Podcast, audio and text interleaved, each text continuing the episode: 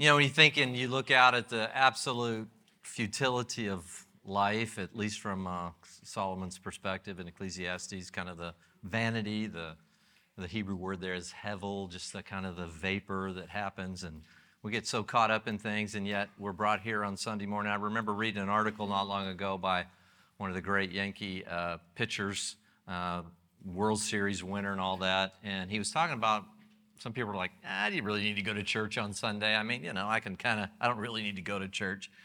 And he made a comment that I thought was really profound. And he said, you know, I need to go each week and I just need somebody to preach to me. I just need somebody to preach to me, to, to remind me, to recalibrate me, to get me out of this seen realm where I get so caught up in the, well, in the non transcendent aspects of life I need somebody just to remind me it is in Christ alone. It's all authority and power. And we're, we're going to look at that a little bit more deeply. You ready for this? Let's pray. Let's pray. Father, we thank you so much for the privilege to meet. Uh, I've thought about it many times how many places in the world uh, there's, there's risk in even gathering together as a community and lifting you up and corporately worshiping you and recognizing your sovereignty and thinking through your word in deep ways, Lord. Uh, there's risk in that. Not a whole lot of risk for us, although it seems to be changing somewhat in our culture and our time. But Lord, uh, if we're going to gather here and take our time and come together, Lord, we are in desperate need of the power of your Spirit to give us insight, to open our ears, and to open blind eyes that we can see and move along. Lord, help us recognize we're on a journey. We don't just make a decision and now we're going to heaven and not going to hell. Lord, we are on ever increasing journey of maturation, becoming like you. Lord, we need your help. Help us this morning in Jesus' name. Amen. Amen. Well, last week I told you I was going to uh, tell you a little story. I thought it was one of the most ridiculous stories that I had ever seen or heard or thought about. It was them questioning Jesus' authority to be in the temple, and which was just the height of absurdity. I mean, the cross is absurd. Talk about a miscarriage of justice. The cross was an absurdity in so many different ways. If you describe a miscarriage of justice as being the innocent bearing the weight of the guilty, that's a miscarriage, or somebody going scot free, that's a miscarriage of justice. Well, in that sense, the cross was a miscarriage of justice. This, too, this incident with Jesus teaching in and around the temple, was also a miscarriage of justice. And by that, last week, we started to unpack and will over even the coming weeks the authority, the claims Jesus made about himself, the claims the Apostle Paul made about him, the claims Peter made about him. And then in weeks to come, what is the proof of that? Why, why would we even believe that? And how can we know that? How can we know that? So if you have your Bibles, go back to Luke, and we snuck finally into Luke chapter 20. Some people now, if you if you're a type A personality and you're like, I just have to get a task accomplished, and you think, okay, we're going to go through the Gospel of Luke. When are we going to get through this? When are we going to get through this? Because I've got other things to do. Then you will have been lost a long time ago. Because remember, in many ways, the Scripture, anywhere we look, is just a launching point for really going all over the Bible. You realize how what an uh, integrated whole the Bible really is. The deeper you get into it. So uh, that's what we do. Sometimes we camp out somewhere for three or four weeks, and that's okay because we're looking at something more systemic. We're trying to gather information to say what is going on here rather than just reading the story. Now, there's nothing wrong with reading through your Bible. In fact, many of you have taken on the task of maybe trying to read through your Bible in a year, and those are wonderful endeavors. But it's time to hear on Sundays, we stop and we smell the roses to some degree. We really go a little bit deeper. What's happening in the subtext here? And I think that's what we're looking at. So, Luke chapter 20, first eight verses, I'm going to reread it. I'm going to set up this ridiculous story again, and then we're going to look a little bit more deeply. Remember, I gave you homework last week. Um, so, raise your hand if you actually did the homework. Uh huh, uh huh. Let's just stop and let's have some confession. Father, we, we're so sorry that we don't pay any attention to what our, our what our pastors tell us, and we no. Okay, Luke chapter 20, verse 1. Are you ready? On, on one of the days, while Jesus he was teaching the people in the temple, in the temple, and preaching the gospel, the chief priests, the scribes, and the elders confronted him. And they spoke and they said to him, Tell us by what authority you are doing these things, or who is the one that gave you this authority. We looked at this last week. This is the, the finite looking at the infinite and questioning his authority. It's a little bit like what happened right after Peter had made this radical proclamation Thou art Christ, Son of the living God, in Caesarea Philippi. And then the very next thing we get that G- Peter took Jesus aside and sharply rebuked him. That was also absurd. That is, that is absurd that we would look at our Creator because Colossians is very clear everything was created by Him, for Him, through Him. Everything holds together in Christ. Christ is the epicenter of everything that we read in this book. He is everything points to the ministry of Jesus, the person of Jesus. And now we find again a situation where the religious leaders, the scribes, the various folks who were in and around the temple who felt that they had been tasked with the well, the curation of any message that goes out here, I guess, in some senses, are now saying, Who gave you this authority? Verse 3 said, And Jesus called down the angels from heaven and smote them with a mighty smiting. That is not what he did. That's what he maybe could, we certainly could have done. Same thing, you know, with cross. I mean, he could have called down a myriad of angels, and in that moment, extricated himself from the unblemished lamb journey that he was on, that he is trying to describe to his followers that he is on. No, Jesus answered and said, I will also ask you a question, and you tell me, was the baptism of John from heaven or from men? And they reasoned among themselves, saying, Well, if we say from heaven, he will say, Why didn't you believe him? If we say from men, all the people will stone us to death because they are convinced that John was a prophet. So they answered and they didn't know where it, that they answered that they didn't know where it came from. And Jesus said, Nor will I tell you by what authority, what authority I do these things. Now, Jesus was really, in my view, trying to challenge their own assumptions about their own authority. Their authority had been given by men and not by God. And uh, we looked at that a little last week. Go back and watch last week if you'd like. So now let's move on. We looked at this final claim. Uh, Jesus made many claims, but this final claim revolving around this term, Son of Man. It's a periphrastic term, meaning it's just humanity in one way, uh, but it's an interesting term that he uses, and he's deriving that from Daniel, but he's also, I want to look at that a little bit more closely before we jump in. But if you'll remember, John 3, it's where we closed last week, verse 13, Jesus makes the comment that no one has ascended into heaven but he who descended from heaven, the Son of Man. Now, what did that mean? Now, in many cases, most people will think the term Son of Man, and it certainly includes this, was giving a picture of Jesus' humanity. In other words, he was born of a woman. Now, uh, Isaiah had seen that clearly. She would be uh, an Almah, a young virgin or a young woman that we see in uh, Isaiah chapter 7. Clearly, Jesus took on human flesh, and in that sense, he was a son of man. But this means much more than at face value. Jesus referred to himself referentially over 80 times as it, well, at least it described in the New Testament. Sometimes they're overlapping, but over 80 times he referred to himself, New Testament, or was referred to Stephen at the stoning in Acts 7 as well. See, he looks up and sees, he says right before he dies, being stoned, the first martyr, and he sees the Son of Man at the right hand of God. Uh, we see that a number of times in the New Testament. Over 80 times, Son of Man. Jesus referred to himself as the Son of Man over and over and over. And was that a, a claim that this Son of Man, yes, I was born of woman? I, well, yes, Yes, that includes that, but I think there's something different. Now, we often wouldn't think of Son of Man. We would also more think of maybe the Son of God. We talk about Jesus as the Son of God. And obviously, the New Testament refers to the Son of God very often. But now, in a very reciprocal uh, juxtaposition here, which is interesting, it's fascinating if we look that actually the claim to be the Son of Man was more a claim, certainly in this context, of authority than it was of humanity. And why? Well, we'll look at in that in a minute in Daniel chapter 7. And actually, Son of God, at first you may think, well, that's his claim to deity, but also in the Bible, it refers to us as sons or children of God. Think about Ephesians 1. We're adopted, we become the children of God. Uh, even Paul, in his uh, conversation with the Areopagus in, at Mars Hill in Acts chapter 17, he talks about we're all kind of the children of God.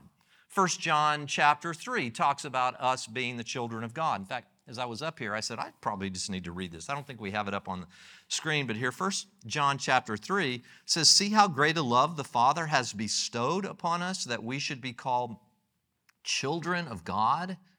Well, and such we are. For this reason, the world doesn't know us because it didn't know Him. Verse 2 says, Beloved, now we are children of God, and it has not appeared as yet what we shall be, but we know that when He appears, we shall be like Him because we shall see Him just as He is. Again, children of God. You see that in Galatians, you said it over and over. We're children of God, we're adopted, we're the sons and daughters of God through Christ. We're part of the family of God again, and that's a beautiful picture. Uh, so when Jesus talks about being a son of God, uh, certainly he was the son of God in his conversation with Nicodemus in John 3, but it's not quite at face value. What I want you to see is this is not a claim to humanity as much as it is an acclaim, a claim to authority. And this is where we have to prophetically go back and see what Daniel, who had been taken captive by the Babylonians and was now living in Babylon, he has this really strange vision about these four beasts coming up and trying to devour, coming out of, out of the sea of chaos, and, and all these pictures he has. And then he gets what we're about to read. Uh, all of a sudden, there's a shift, and he looks into the kind of the throne room of God. He talks about thrones being set up and here's what he describes. Now, if you understand this, then you'll understand when Jesus makes a claim to be the Son of Man, he's not just claiming to be, well, the son of Mary and in some ways Joseph, because he raised him, but not genetically here. But, but what we get is we get a picture of Jesus' claim to authority. What authority have you been given that you can be here in the temple and be teaching like this? You're acting like the boss of us. Who gave you this kind of authority? So, Daniel chapter 7, verse 9 through 10, and then we'll read 13 through 14. So, Daniel, again, having this vision, this overwhelming, this kind of this picture of death and destruction that had come in after the garden. And now it just seems like it's overwhelming. And then there's this ray of hope, and he looks up and he says in verse 9, I kept looking until thrones were set up. Now, throne is always a picture of what? It's a picture of authority, right? And the Ancient of Days took his seat. Now, again, this is a vision. Now, God is spirit. Does God really sit down? Does he need a literal throne? It's a picture of authority as a throne. This is called anthropomorphism, whether we, when we apply physical human things to God, God having hands, God having whatever, and you know, we know that God is spirit, Jesus said, and those who worship him must worship him in spirit and in truth. God the Father. That's the Ancient of Days. The Ancient of Days took a seat. His vesture was like white snow. The hair of his head was pure wool. His throne was ablaze with flames. Its wheels were a burning fire. That will get your attention. A river of fire was flowing and coming out from before him. Thousands upon thousands were attending him, and myriads upon myriads were standing before him. The court sat, and the books were opened. Okay, now that, if you've ever done any drama or anything, that is setting the scene. I mean, now you got this picture, so you're not just by you know, we get a lot of pictures of Jesus and God and pastoral situations. No, this is a place of absolute authority, overwhelming authority, myriads upon myriads of created beings around this throne. Okay, so get the setting. And then something really odd happens, at least I'm sure from Daniel's perspective he says this I kept looking in the night visions, and behold, with the clouds of heaven, catch this, one like a son of man was coming. Now, why would he say that? We've looked at this at various points because it's hard not to recognize because we come across this in the gospel so often. We've already come across the Son of Man a number of times uh, as we've gone through the Gospel of Luke. Now, what is happening here is phenomenal, and he's trying to get a picture. It's like, looks like a dude, looks like a guy, looks like a, a, a human being. I, I, I, don't know what to say. It, it, it's like a man, but, okay, and he came up to the Ancient of Days. Now, remember the Ancient of Days. We just saw hair like pure wool and fire and flaming thrones and myriads upon myriads. So get the picture. I mean, this is the most grand stage. I mean, the tragedy that we saw the, over these last few weeks with, uh, you know, we think of big parades. So Kansas City wins the Super Bowl and they go back, and then there's the shooting and you know, we get glimpses of overwhelming, you know, maybe a rock concert. That's why he's like, that guy's a rock star. Why? Because thousands of people come out and fill stadiums and all that. And, or a million man march in DC or something is like, oh, now we got to pay attention to this because look, this is the scenario. There are just myriads upon myriads of created beings and the flames and thrones and all this overwhelming. And then it seems so inappropriate given the context that some created being, some man, would be making his way up to, to, to, do anything. I mean, a created being should be down on the ground, like, you know, falling on their face. And here's someone like a son of man coming up to the Ancient of Days. Is that even possible? No man can see the face of God and live, the Bible says in the book of Exodus. Who is this man, this created being? Who is this? It's like a son of man, and he's coming up to the Ancient of Days. What's happening here? And he was presented before him. The Son of Man was pre- presented before the Ancient of Days. now, catch this. And he was given what? Dominion and glory and a kingdom that all the peoples, nations, and men of every tongue might serve him. Now, you know, many of you know I've spent quite a bit of time Jewish community. I've spent a lot of time in Aspen. I've spent a lot of time in Middle East and Israel. And of course, we have our partnership with Israel College of the Bible and Dr. Soref, and they've been here. And so I'm often in those places, and there's a sense in which the Old Testament is their book, and then kind of there's a sense in some people's minds that the New Testament is kind of the Gentiles' book, which is really a really a inadequate way to view the Bible. It's an integrated whole, as we've been seeing, and um, oftentimes the Old Testament was perceived as being the, the, kind of the Jewish people's book, and they've been the custodians of what we call the Old Testament or the Tanakh for many many years. Many of our Jewish friends are secular now, may not even believe in God, but they have been given the task of being a light to the nations. and that is often overlooked. I, I, often meet Jewish friends and I said, How, in what way do you ever see yourself fulfilling the idea that there would be in any way a Jewish conduit or a light to the nations? And I, and I often ask, and, and I just, I, I, I have so many Jewish friends that, if not Jesus, who?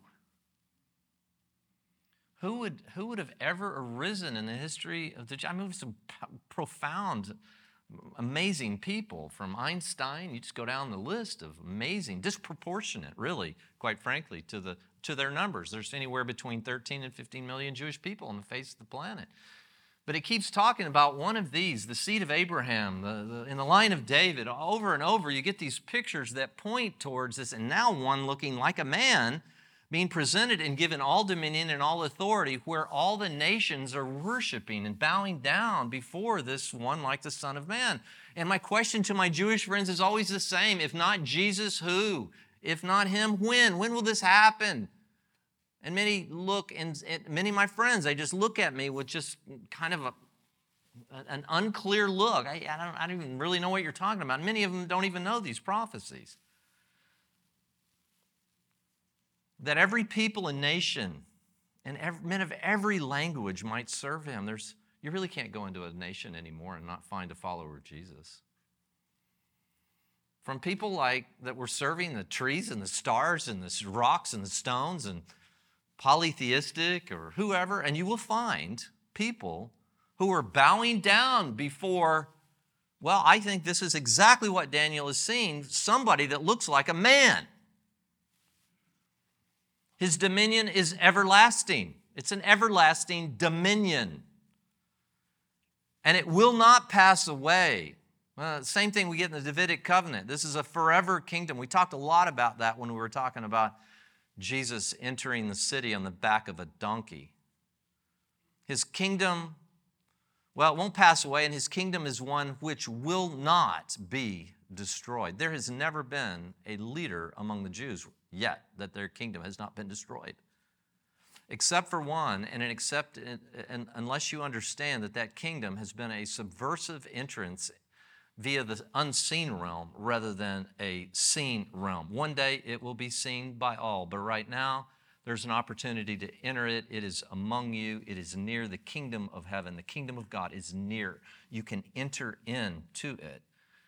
That kingdom is growing, and that kingdom is growing day by day. Now, we may feel in the West that we've somewhat marginalized the evangelicals, and they're, it's a last bastion of people that you can really look down on and criticize and they look so, we look so absurd to so many people, and I understand that. I do understand that. But you do understand that the gospel is growing faster than it ever has. Uh, in continents like Africa, even the last 80 years, it used to be 3%. Now it's over 50% identify as uh, followers of Jesus, as Christians. And just because we see a diminished West because of our own materialism and our own, I don't know what, um, we, we think, well, we're the we're the well, we're just as absurd as they were during the time of Jesus. Who gives him the authority to say that? What kind of, what kind of right do you have to say anything? So that spirit is alive and well. Certainly is here in the Coachella Valley. But he still has dominion, and all power and authority have been given to him. And so I'm glad I'm on his team. And you can be on his team. It's as simple as believe upon the Lord Jesus Christ, and you shall be saved. So, those are incredible. What is it about us? What is it about humanity? I had a, I'm not going to call this a vision. It was just a picture that developed in my mind. Uh, I guess I had a picture of it. So if you call it about so I'm not trying to add any kind of mystical power of the Holy Spirit kind of thing here. I just, I have to, I, I'm a, I'm a, I'm usually teaching five or six hours a week on a lot of different things and as many stories as I can bring to bear or pictures that I can that help us develop a picture of what we're talking about. And for some reason this week, it wasn't, again, I'm not claiming any supernatural uh, thing here, other than I just had a picture of something that in my mind began to be what I called uh, the sea of perceived autonomy. Now, what would I mean by that? I just saw, I don't know, it's something, it was something similar to like the Salton Sea in some way or something. I don't know, that's the nearest kind of sea. I mean, it was a big body of water. And uh, it, I remember seeing pictures of the Salton Sea. Maybe some of you know, I, I, know Dr. Parkinson's here. He was, he was around when I think that was, they used to, didn't they used to ski and stuff on the Salton Sea and things like that? It was a time where it was pretty kind of glorious place and people were buying up lots all the way around the corners of the Salton Sea. And now you see is just abandoned buildings and dead fish floating up on the water. And now they're even talk, talking, I've heard talk about maybe even making it a, a, lithium factory of some sort that may come in. And so I don't know, and there's been projects to try to save it. It was never fresh water, it was just always kind of brought in and it just sat there. And it was kind of a, not too dissimilar from the Dead Sea in Israel, where things just couldn't live really vibrantly anymore. Uh, and uh, somehow was this big sea and uh, the, it looks so inviting, at least in the old days, the Salton Sea, but any sea, you kind of look and it just looks so clear and clean, and you kind of dip your toe in the sea of perceived autonomy. And I just saw people that were just kind of like, hey, well, you know, it's good up here on the shore, but it's really nice in here. And it's kind of, kind of swimming around, you know, and a little, little hat on, and just kind of doing a little bit of this. And hey, I'm fine out here. I don't need, right? I, I, am pretty autonomous. I can swim and I'm, I'm, I can still get back to the shore and then climb back up on the shore and then and they sneak back out. And hey, it's, the water's fine out here. We're calling the people on the shore. I don't worry about all that stuff. And, and, and, in, my, and in my picture, it was like all the shore was a picture of, was kind of a kingdom. It was, it was unseen, but it was a Jesus kind of kingdom. It's like, I wouldn't go too far out there. I mean, you know, and it, but it feels so good. And then all of a sudden we just, keep swimming out there, perceiving that we are autonomous and don't need, you know, God's solid foundation of the shore and we keep swimming then we go a little bit further out and further out and, and it gets a little more murky out there but it's not a, a big deal and all of a sudden it just starts to get thicker. And my picture was it was it was it was a strange picture. It was almost like mud or or, or some kind of quicksand or something it was kind of, and you kind of say oh well I, but I'm, I'm okay here but i kind of i'll go back a little bit further out and then there was a something uh, not too dissimilar from like a black hole or something called an event horizon. And if you know anything about a black hole, there's a certain thing, and beyond the certain thing, even light itself can't escape a black hole. And then it's just black, and everything just gets sucked in beyond the event horizon. And that feels like what happening was what is happening in our culture. People go so far out, and then they begin to say things, and they can't, they can't even hear anymore. They can't even hear from the shore. You know, Jesus said this all the time if you have eyes to see and ears to hear, they can't even hear the shore anymore. Uh, it, it, they feel like, and there's just an event horizon, and then it's just over. It's the only way I can make sense of what appears to be God's hardening of people's hearts, or the allowance of Him hardening their hearts, and yet our free will. And it's, there's just a certain place where you just can't hear those crazy evangelicals yelling from the shore. It's not as safe as it looks. We are contingent beings. We are not autonomous. We don't live independent of the creation. We are utterly dependent upon Him for life and breath. Back to Paul's conversation at the Areopagus. In Him we live and breathe and move. So we have our will, our volitional will, and yet even our next breath is contingent upon the Creator of the universe allowing us, giving us that next breath. But we swim so hmm, lackadaisically at first and somewhat rebellion. Some people jump in out of total rebellion, but sometimes it's just and we swim a little further and we swim a little further, and then we just get sucked right under and we can't see and we can't hear. Maybe you're watching this morning on television or something and you're just like, this, this is insane. I can't, I don't even understand what this guy's talking about. I, I implore you, I implore you, make your way back toward not religion, not Christianity, not what, uh, those are all terms. The person, the dominion, the authority, the power of the one who gave his life for you. Make your way toward the shore, even if you feel like you're just living your best life. It won't be that way long. Jesus is coming back. So these are, are some pretty grandiose claims we've looked at, right? We've looked at Paul and Peter and various people. So I want to just start, just start our journey into proof. Is there any proof for this? What would we Because we live in a world now that is all predicated on it's got to be science. You know, it's all about science. You know, you understand. I, I love science. Many of you know that. I, I, I'm fascinated with it. I studied a lot of biology when I was at school. When I was at Rice, I took some astrophysics. I, I it was, it was way, the math was way above my head, but the concepts were not. They were intriguing to me, and I still I still love the scientific method and observation and, and you know, how do, how do you get to a place? But you have to understand that most things in life that we would say I'm scientific cannot, will not ever be able to be brought into the scientific method. We, are, we, are, we rely on things that we be brought into the courtroom. Is there a scientific proof that Jesus lived? There's not scientific proof. There's evidentiary proof that Jesus lived, and that would be enough to make a strong case for something. But there's not, we can't bring everything into a controlled environment in the laboratory and go through exhaustive testing and procedures to, you know, based on a hypothesis and eventually coming, maybe eventually, okay, we're absolutely convinced this works over and over, and we get to a physical law or something. But people are asking for proof that could never be had.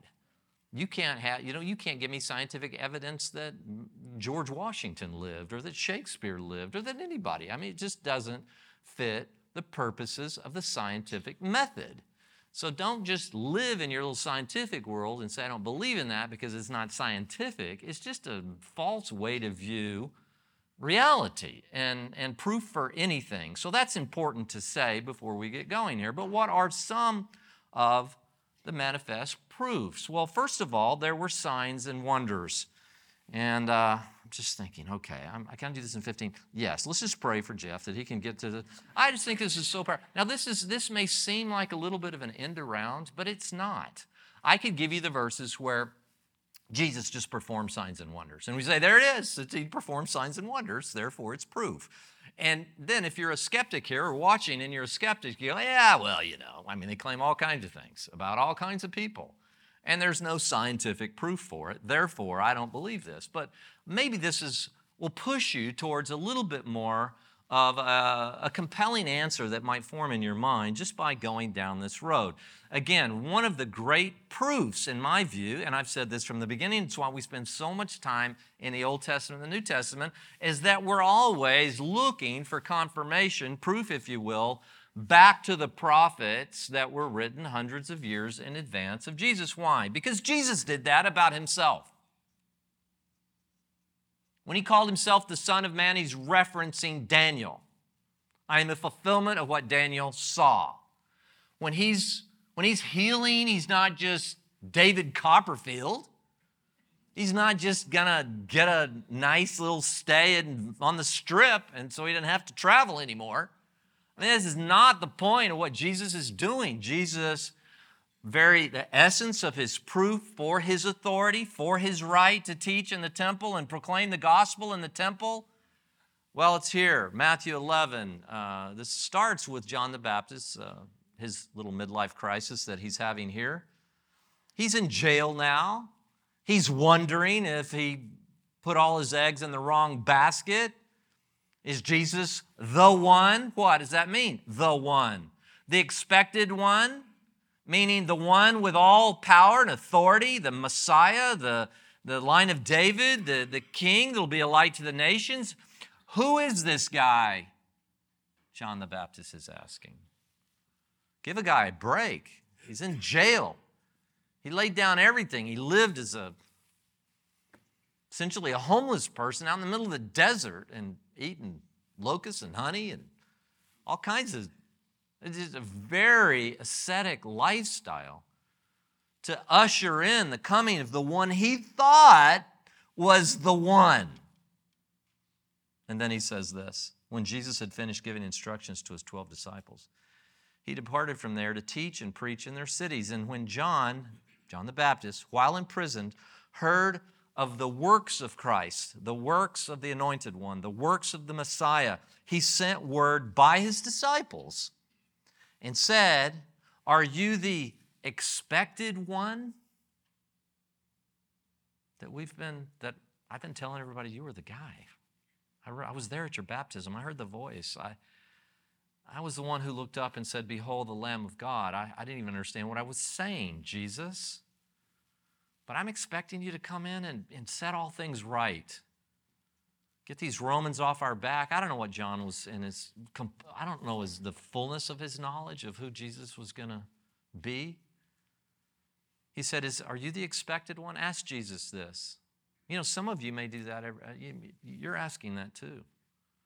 You may not have been expecting him, but you're asking the general question, which is, Jesus, are you, are you really the guy I should follow? I mean, this seems, I know a lot of hypocrites in Christianity, and I've studied the history of the church or this or that, and you have all these stones in your road, but at some point, you need to push beyond all of that and you need to ask Jesus, Do you have all this dominion and authority?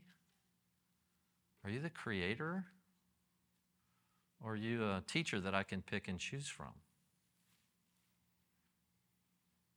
Ask him, is he the expected one, or, or should we look for somebody else? And Jesus smote him. No, Jesus, the loving, kind, compassionate, grace filled Jesus said, Will you go and report to John what you hear and see? And then he's going to quote Isaiah chapter 35. He's not just going to say, Hey, I did all these miracles. He's not going to do that. Here, let me do something else. And he reaches in. Oh, wrong thing. Bunny. Bunny. Yeah, I mean, he's, he's not showing off. He's walking into what had been said, whether they were aware of it or not the activities of the expected one. The blind receive sight, the lame walk. Now, is that authority? You know, we're going to ask before this little series, this little journey we're on, does that, does that authority carry on to us today? I mean, that's a good question. I mean, the, the body of Christ is divided on that. You know, some say, no, that's over. We can't, people aren't being healed anymore. You know, some, yes, we still have this authority. We're going we're going to look at that. Lepers are cleansed, the deaf hear, the, the dead are raised, the poor have the gospel preached to them. Now, that's pretty phenomenal because that's what he was doing in the temple, preaching the gospel. And he'd already healed a lot of people. He just healed blind Bartimaeus on his way that we looked at when he was in Jericho. And blessed is he who does not take offense at me. Are you offended by Jesus or his followers? Maybe some of you. Are you offended by us? Well, first of all, you could be offended by me because I'm, I'm not Jesus. I want to be like him. But in many ways, I fall short. But please, I beg you, do not throw the baby out with the bathwater. Do not throw Jesus out just because you've encountered offensive actions that seem to demote him in some way in your hierarchy of who you follow or give heed to. Please don't. Don't take offense at Jesus. Now, we're going to close with this, and it is so powerful. I, we could launch another 10 week study, and everybody's freaking out. Don't freak out. Isaiah 35, we're just going to read these seven verses. But if you realize this is written now, Isaiah is writing a good hundred years before the time of Daniel. But they're all seeing essentially facets of the same expected one who has all the authority and all the power and all the dominion and can do anything in the temple that he wants to. Anything. You can do the same in your life, but you have to give him access. Isaiah 35 is what Jesus is quoting in part.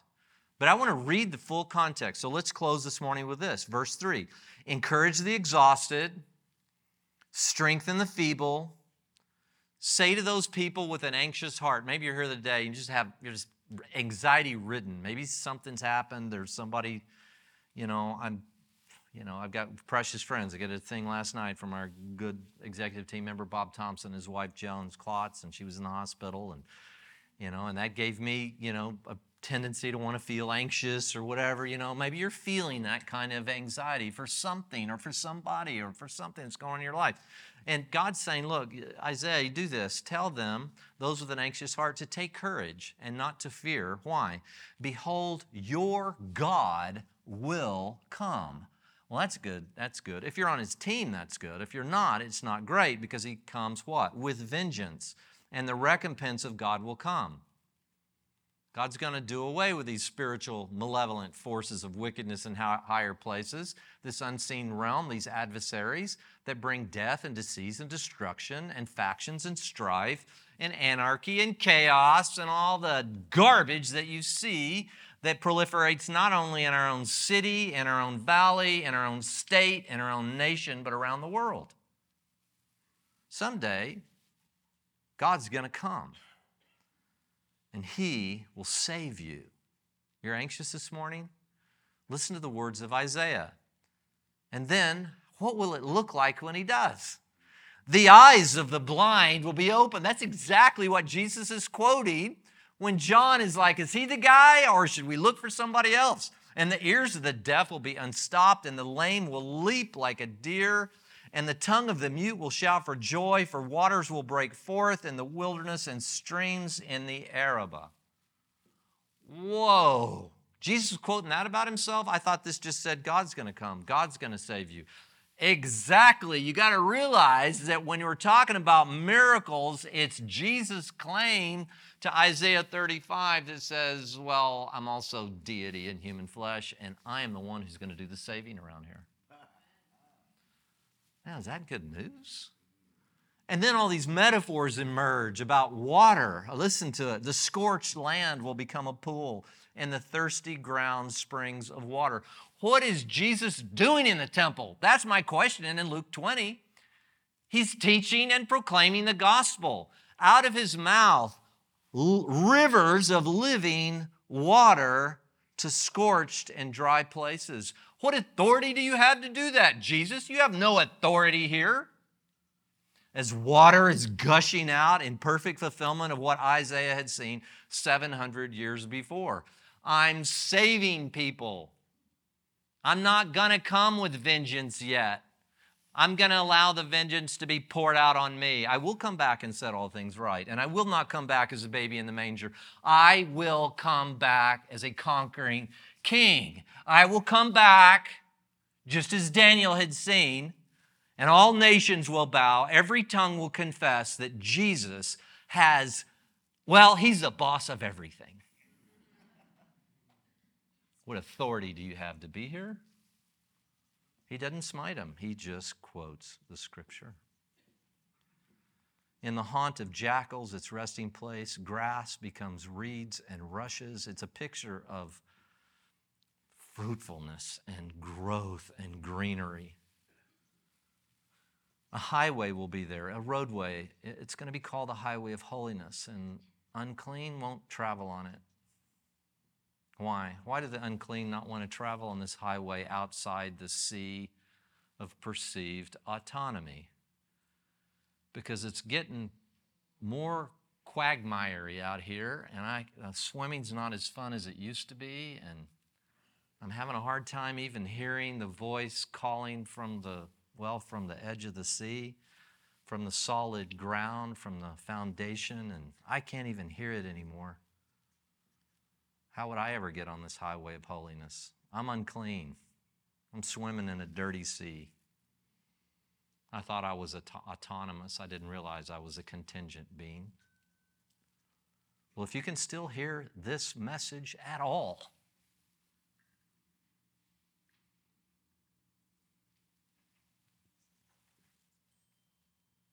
we'll get in our little boat,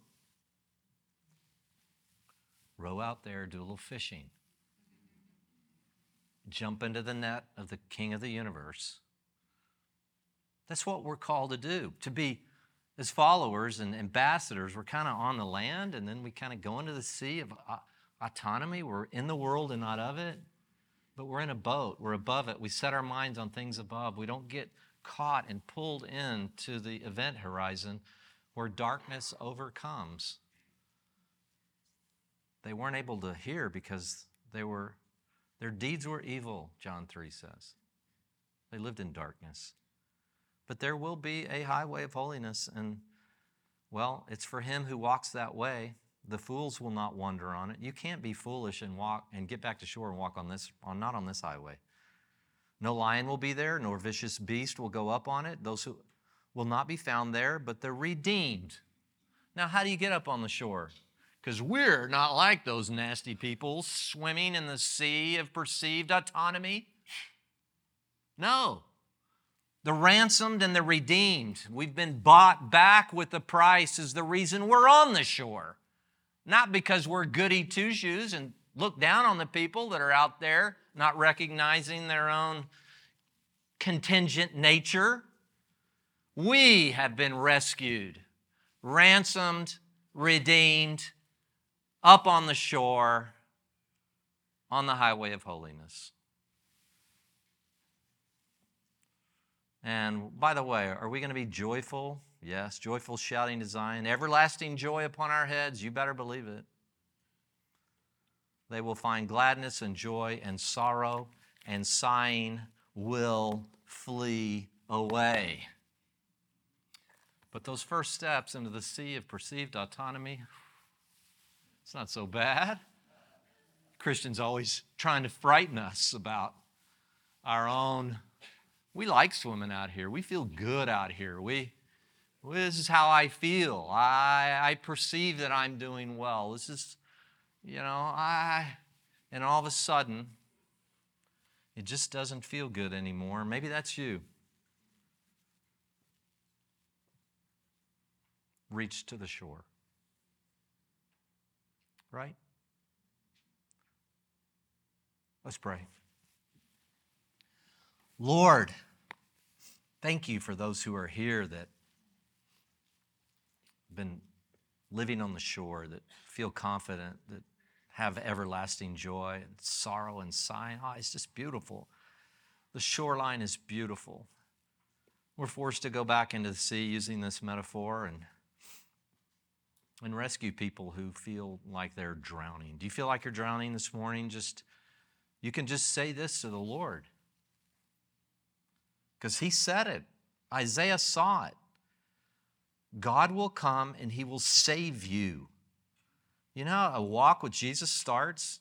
Jesus, I'm living out here and I am a million miles from your plans. I've known this for years. Will you save me? And don't be surprised if a boat comes up. Just don't be surprised if somebody appears in your life, maybe even watching this on YouTube or here this morning. Don't be surprised if Jesus doesn't show up in remarkable ways once you make that statement. Just tell him, say, Jesus, save me. Why? Because somehow I'm believing now in your dominion and your authority and your power. I've always kind of known it, maybe, or had a sense, but I never really saw it in this stark a term. I give my life to you. Amen. That's a great prayer. We're going to close with the same song this morning that I played last week because I think the words are so perfect for this. We'll, we'll move on from this song next week and close. I'm asking you, if you would, just to really take a moment, be contemplative, listen to the words. And then if that's your cry to God, it's going to feel so good because trying to being a contingent being and trying to be a creator, step into his shoes is taxing. This is liberating to realize that was well, Jesus with all authority.